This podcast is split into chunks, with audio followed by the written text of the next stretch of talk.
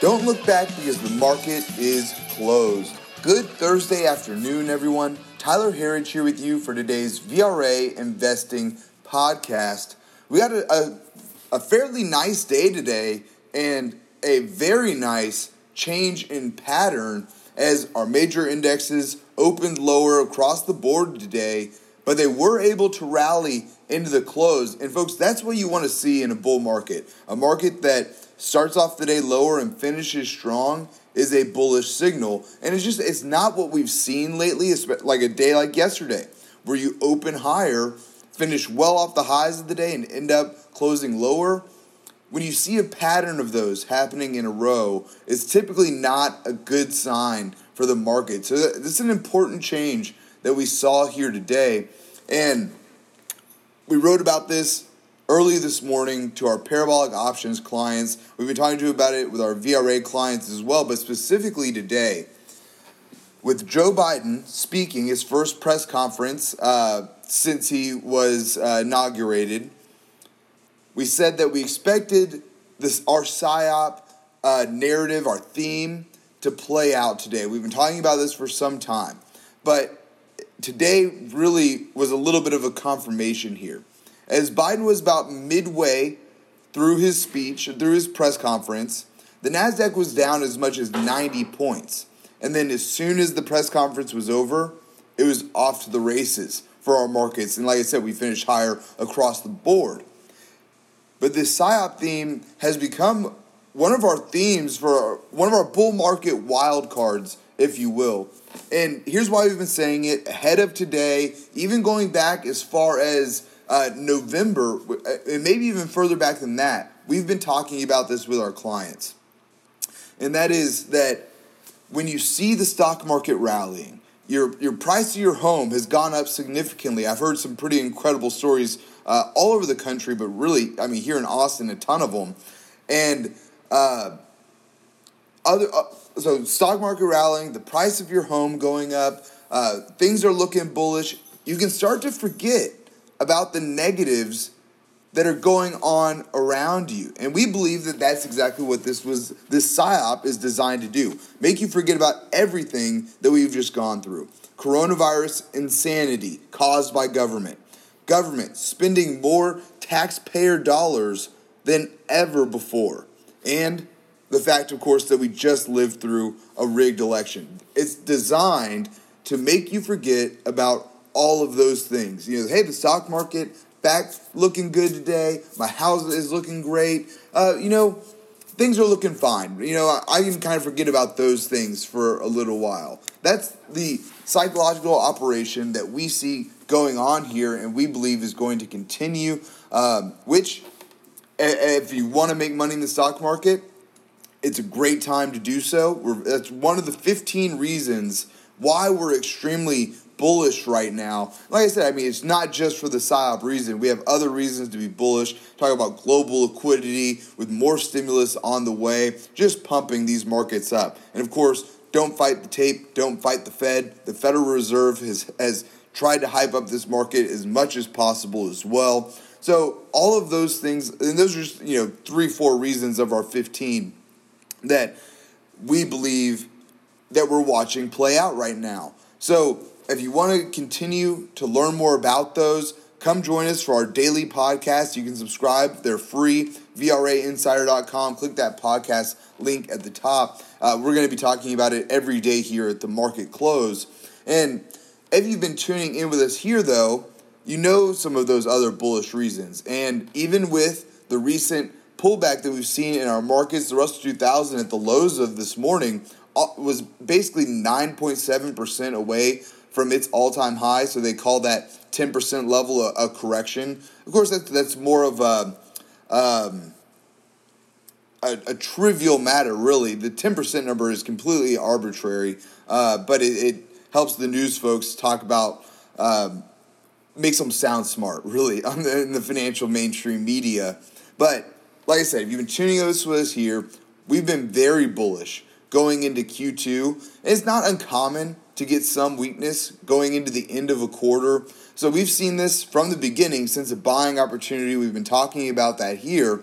And we believe that as Q2 kicks off and we get into April, we start to get earnings for Q1, this market is really going to ramp higher. We're going to be back at all time highs again. And the shakeout that we've had here leading up to Q2 has really helped take some of the froth out of this market, getting rid of some, some excessively bullish sentiment. Uh, the fear and greed index was getting high today, dropped below a 40 for just the second time this year, now getting into fear territory. I mean, it was at a 55 just a week ago. So, as contrarians, which we are here, that's the kind of action that we want to see.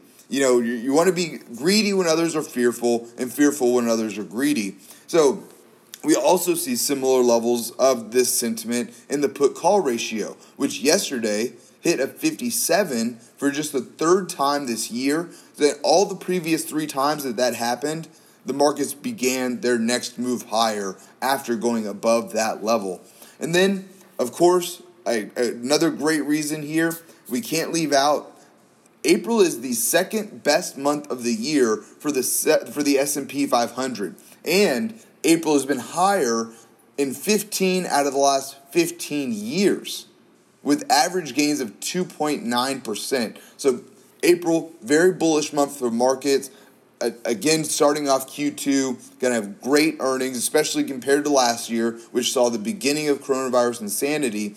And then that's when things really start to get exciting. You know, you got to wait one more quarter. But when we get into Q2 earnings of this year compared to the coronavirus insanity Q2 of last year, it's going to be blowout numbers. It's going to be it's going to be phenomenal. That's how we see it here. That's what we're looking for. So, again, just a few of the reasons that we remain extremely bullish on this market from here.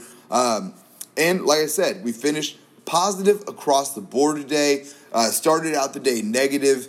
Fairly strong day today. The Russell 2000 led the way up a big 2.29% to 2,183. We were followed there by the Dow, up just over six tenths of 1% to 32,619. The S&P 500 up just over half a percent to 3,909. And then lastly, the NASDAQ, which was our laggard on the day. So, uh, you know, not what we want to see there. We talk about that often. You want to see tech leading the market and semis leading tech. And both tech and the semis turned positive just before the close here. So, still good to see all of them closing positive across the board. The semis up 0.37%, so much less compared to some of our other sectors, but still good, good to see it getting that little bit of a rally. And what we're looking for from this group is making sure those beginning of March lows hold. So for SMH, uh, I believe the bottom was around March 5th, similar with uh, our, our, NASDAQ, looking at specifically there, the Qs. Um, we want to see those levels hold with the action like today, we could get a big update tomorrow. Um, but the important levels there, on a technical level, is seeing those hold, and we believe that they will. Looking at our internals on the day, we did get not the greatest numbers out there, but they were we- much weaker earlier in the day. And similar to our markets, after Biden's speech, it was off to the races. We finished with two out of our three internal readings positive on the day today. Advances beating out declines, coming almost two to one positive on the NYSE. So not bad numbers, pretty strong there, and positive from the Nasdaq as well. New 52 week highs lows were our one that came back negative, but this can be a bit of a lagging indicator. Um, and especially with everything that's happening right now with SPACs, which they have three different ways of reporting with commons, warrants, and units. So a lot of people have been talking about they've been kind of messing with the way that the internals can be read with those three different ways of reporting and getting counted multiple times. So when SPACs get hit, they can make it look like our internals are getting hit worse than they are. And SPACs looked a little rough out the gate this morning. Actually, as I look at my watch list of SPACs here, it wasn't a bad day to close with at all. But it was announced this morning that the SEC would be looking into SPACs and Wall Street's role in promoting them since they've been performing poorly for the last few weeks, many of them now below their initial offering bids. Uh, so, it's going to be an interesting story to watch how that plays out. We think this could be a little bit of buy the rumor, sell the news event here. This might mark uh, a, a low for some of these SPACs, at least the good ones. But it's so tough to sift through all of these different offerings and see which one of these are ready for prime time and which ones are not. Uh, so we'll see what the SEC does about that. Uh, I mean, really, a pretty toothless organization uh, when it comes to actually enforcing things that would help investors. Uh, they it always seems like they just enforce the things that helps uh, the industry itself, not the people participating in it. And by people participating, I mean the mom and pop retail investors. And, uh, but overall, for new 52 week highs and lows, roughly 5 to 1 negative uh, today. Again, some of that has to do with SPACs. Lastly, volume came back strong as well. Compared, uh, along with advanced declines. NYSE over three to one positive on the day. Nasdaq over two and a half to one positive as well. So after some of the internal readings that we've seen this week, it was a good day uh, for our markets in the internals overall. Looking at our sectors on the day, we finished with uh, nine out of our 11 S&P 500 sectors higher on the day today. We were led by financials. Uh, right behind it were industrials and materials. Those two really led for the majority of the day. Uh, of course, it helps during the Biden press conference talking about a potential infrastructure package. And the real key here, though, when we're talking about, you know, some people are getting pretty bearish on this market. You see it a lot right now. But industrials, materials, transports, and housing are basically one session away from hitting new all time highs again. Those sectors held up really well, especially compared to the tech sector here. So that's another reason why we remain so bullish on this market. Um, are those sectors how strong that they have maintained and right at like I said right at their all-time highs even with the rest of the market pulling back a little bit so, like I said, financials, industrials, materials leading the way, utilities, consumer staples, and real estate right behind that. And then our laggards on the day were communication services and then tech, is interesting to see the tech sector lower when we did have the NASDAQ and semis finish higher. Um, but we think that might be a short term thing. Finally, for today, let's take a look here at our VRA commodity watch. Gold now down 0.47% to 1,725 an ounce. Silver now down just over three tenths of 1% to $25.14 an ounce. Copper down as well today, touching briefly here back below $4 a pound, down now 1.69% to $3.99 a pound. So, right there, that is one group, though, we remain extremely bullish on here as well. It's had a hell of a run uh, so getting a little bit of a pullback, no no surprise there. And oil uh, down as well today, down a big 4.43% to $58.47 a barrel. Another group that we remain bullish on here, very bullish on. And lastly for today, Bitcoin now down 4.74% to 52,161 a Bitcoin. Folks, that is all that we have time for here today.